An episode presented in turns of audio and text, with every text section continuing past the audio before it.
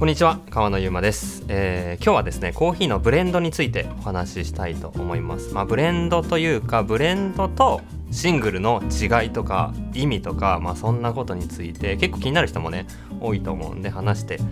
改めて話していこうと思うんですけどまあ僕のやってるお店ライトアップコーヒーではえーブレンドを今やっていなくて何年前に辞めたかな？4年前3年前ぐらいに最初お店オープンした時はライトアップブレンドっていうブレンドを出してたんですよ。看板のブレンドとして。ちょっと価格も安め。で割とバタバランスのいい飲みやすい味でブレンド作ってたんですけど3年前にもブレンド嫌だと思って。もうやめやめたい。ブレンドやめようって言ってブレンド全部ゼロにしてもう一切ブレンド出さ出さないようにしてシングルだけでやってるんですけどでこのシングルとブレンドの違いは何なのかをガチ解説していこうかなと思います。えーっとこれねどっから話すのがいいのかっていうのをね考えちゃうんですけどじゃシングルの方から入っていくのがいいかな。シングルっていうのは何なのか。シングルオリジンって言うんですけどシングルっていうのはあの、まあ、どこの単位がシングルかっていうのはね若干生産国によって定義が様々なんですけどなるべく細かい単位で、まあ、生産者ごとに買うコーヒーで分けて仕入れるっていうのがシングルですね。でそういう意味で誰々さんの、えー何月のロットとか誰々さんの何回目の収穫の、えーどういう品種のロットみたいなのが細かく袋分けされててそれを、まあ、今までは割とあの農協とか、まあ、国のその地域の会社とかが、まあ、わさっと何千何万っていう農家さんの豆を、まあ、混ぜて一つの大きいロットにしてでそれで地域の名前ブラジルのなんとか地域とかあとはその、まあ、グレードみたいので売ってたっていうのが結構あってでもそれだとまあ大手は買いやすいんですよね。全部安定的な味で、まあ、何トン何十トンっていうコーヒーを買うことができるんで、まあ、ブレが少ないしなおかつ売る側も割と安定的な味で供給ができるから、まあ、あのリスクが少ないみたいので、まあ、農協ってそもそも生産者を守るために存在してるんで、まあ、ブレンド混ぜるっていうこと生産国側でやってる混ぜてるっていうことがあの、まあ、いいことなんいいこととしてやってるわけなんですけどでもそれだと、まあ、作る人はいや作る人の気持ちに立つと、まあ、それはねやる気をなくすわけなんですよね。本気は出さない。だってどうせ他の何百人の農家さんの豆と混ぜられるんだったらまあ割と手を抜いて合理的にコーヒー作った方がまあ自分たちの収益としては良いでめっちゃ頑張っても絶対反映されないんでそれは。自分に返ってくることはそんなにないんで。まあその混ぜられて売られていくっていう仕組みがある以上、まあ、生産者さんはまあ合理的に作るんですけどシングルのいいところは直接買うことで直接え美味しいじゃんめっちゃうまいじゃんってなったら高い価格を提示することができるし向こうがもうなんかこう自信持ってたらいやいやこんだけ僕ら頑張ってうまいコーヒーなんだからいくらじゃないと売らないよって生産者が言ったりするのができるのが、まあ、そのいいことで割と価格も普通のまあなんだろうなローカルに流れる豆の倍とかいいやつは10倍の価格で売られたりとかもするし、まあ、頑張った分だけ生産者にちゃんと対価が渡るっていうのが一個いいとこ。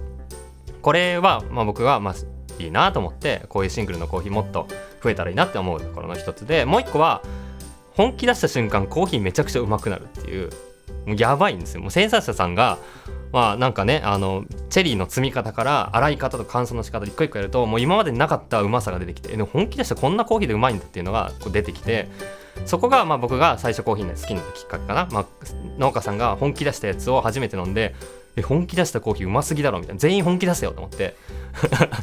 でも本気を出すのがもったいない仕組みがあるっていうのがあって。でまあとは言ってもね全部生産者が本気出したコーヒーに世界のコーヒーが変わっても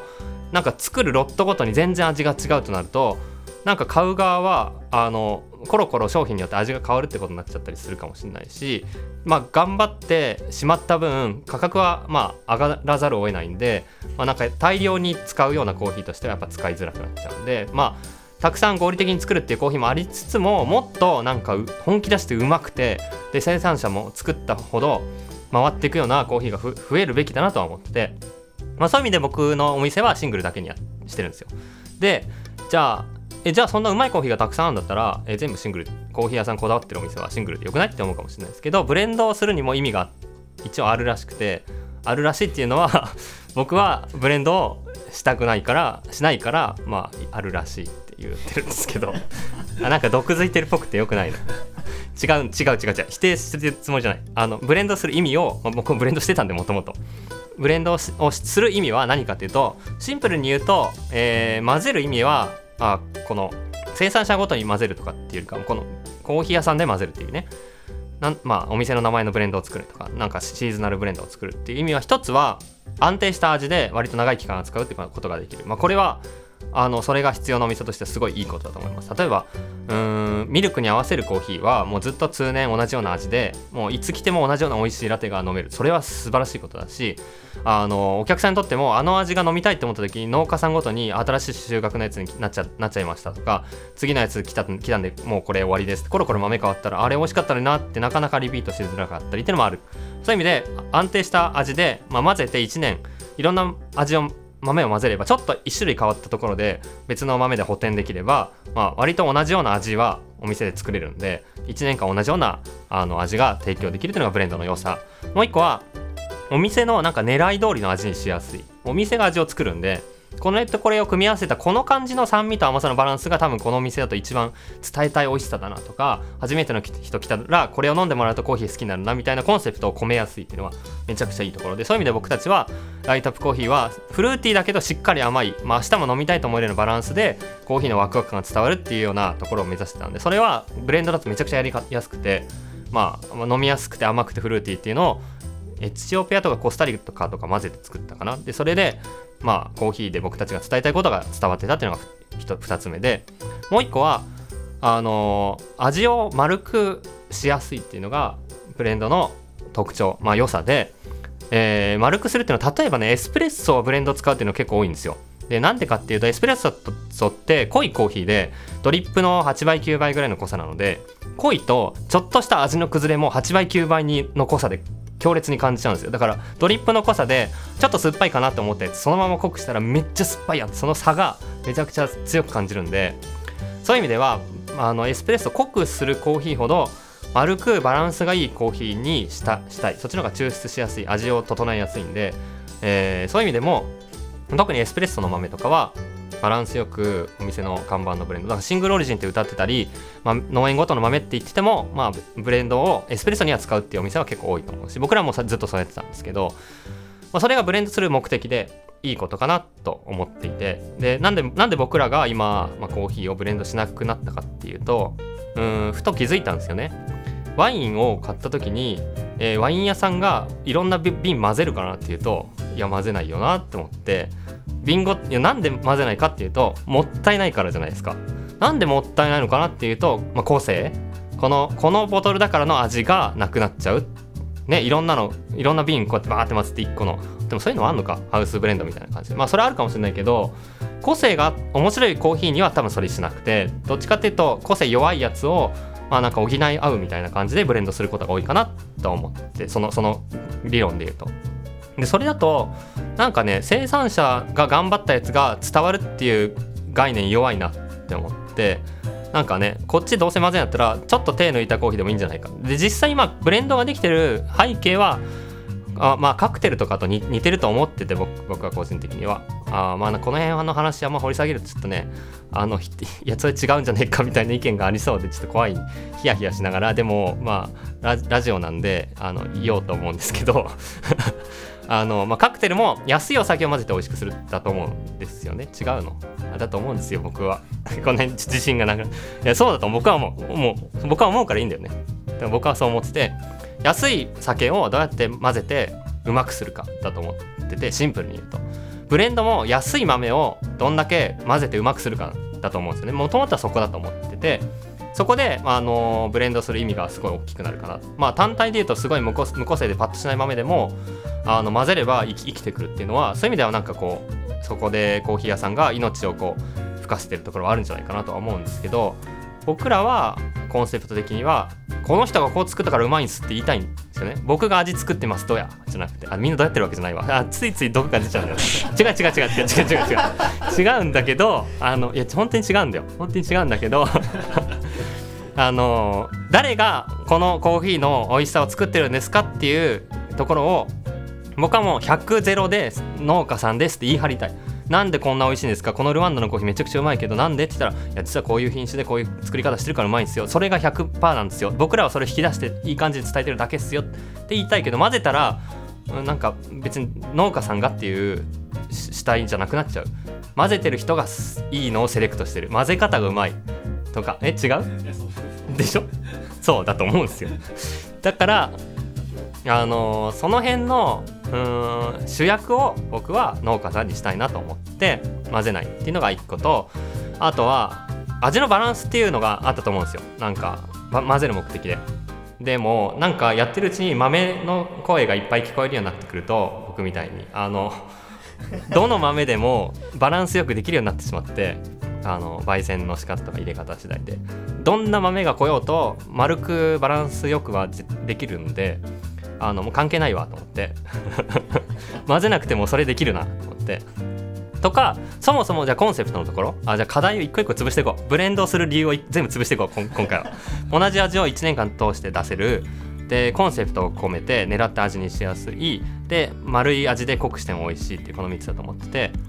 まあ、バランス整えて 3, つ3つ目か。で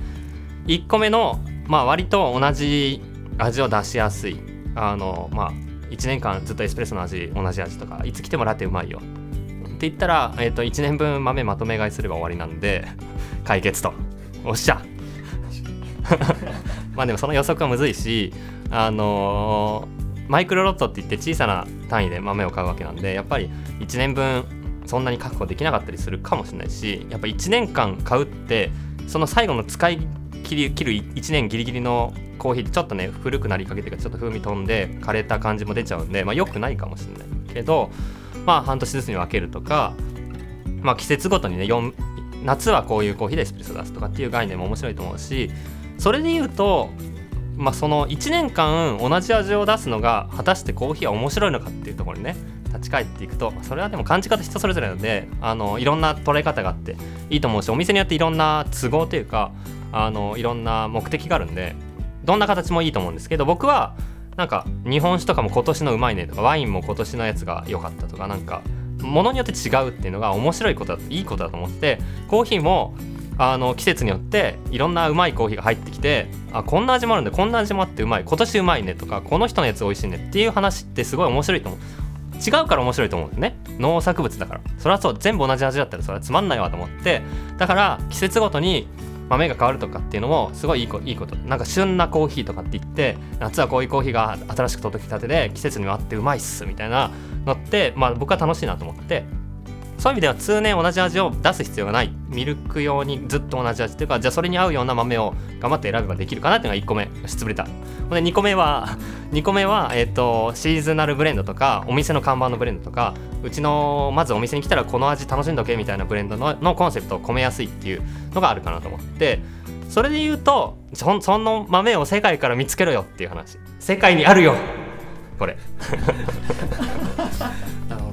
終わり。終わりでしょ？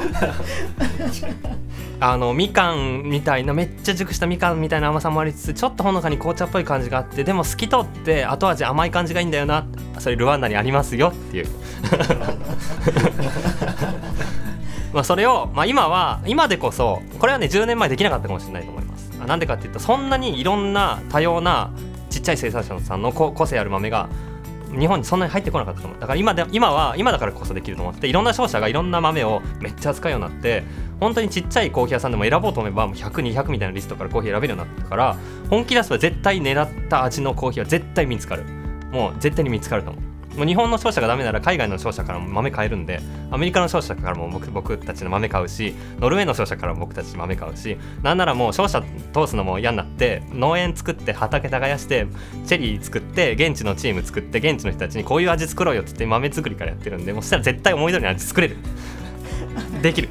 コンセプトをあのー、混ぜて作るんじゃなくて豆から選んであげましょうっていうのが2つ目のこのよし壁潰れた。ブレンドを作る理由なくなって3つ目の3つ目も潰れてるからね。3つ目のえっと丸くバランスよく整える。なんか1個の豆だと割とバチバチに構成尖っててまあ補いないあったりいくつかの豆組み合わせればもっとなんかこう丸く丸っと良さが伝わりやすいっていう、まあ、特にエスプレッソとかに濃くした時にもあの鋭く感じずに。っていうのはまあなんかあのいい感じに焙煎すればあのなるから大丈夫です。終わり。っていうので他にもまああのまあ価格的な問題あるかもしれないな。その命をあのコーヒー屋さん価値つけて込めるっていう意味ではちょっとちょい安め単体ではちょっとつまんないかもしれないみたいな豆を組み合わせていい感じのあ組み合わせたらうまいじゃんみたいな感じでお客さん届けるはうん割と合理的かもしれない。それはビジネスとしてもいいと思います。それはありありかな。だって安く買ってこで価値つけて高く売るってことなんでそれは僕はすごいいいかなかなと思うけど、まあ、そこはコンセプト次第かな。主役が誰かみたいな話なんで、まあ、そこはねさすがに否定できない潰せないかな、まあ、だだけど他のブレンドする目的は僕今全部潰したんであのシングルオリジンの方が楽しいかなとは思います。ああとはでも 1, 1個の提供量か、まあ、量はね確保できないんで100トン必要っすっていうのはちょっと無理かもしれない。だから大手は絶対にその混ぜた豆を買うべき。なんですけど最近でもねその混ぜる急に話それるのを僕しがちなんですけど あのえっと最近いやあのワインワインとかだとなんか生産者がいくつかの品種混ぜたボトルですとかって作ったりうーん日本酒でもあるかもしれないしあると思うんですけどコーヒーのシングルってシングルオリジンまあ、1個の場所で作ってるのシングルバラエティ1個の品種なのかっていうのは別の概念で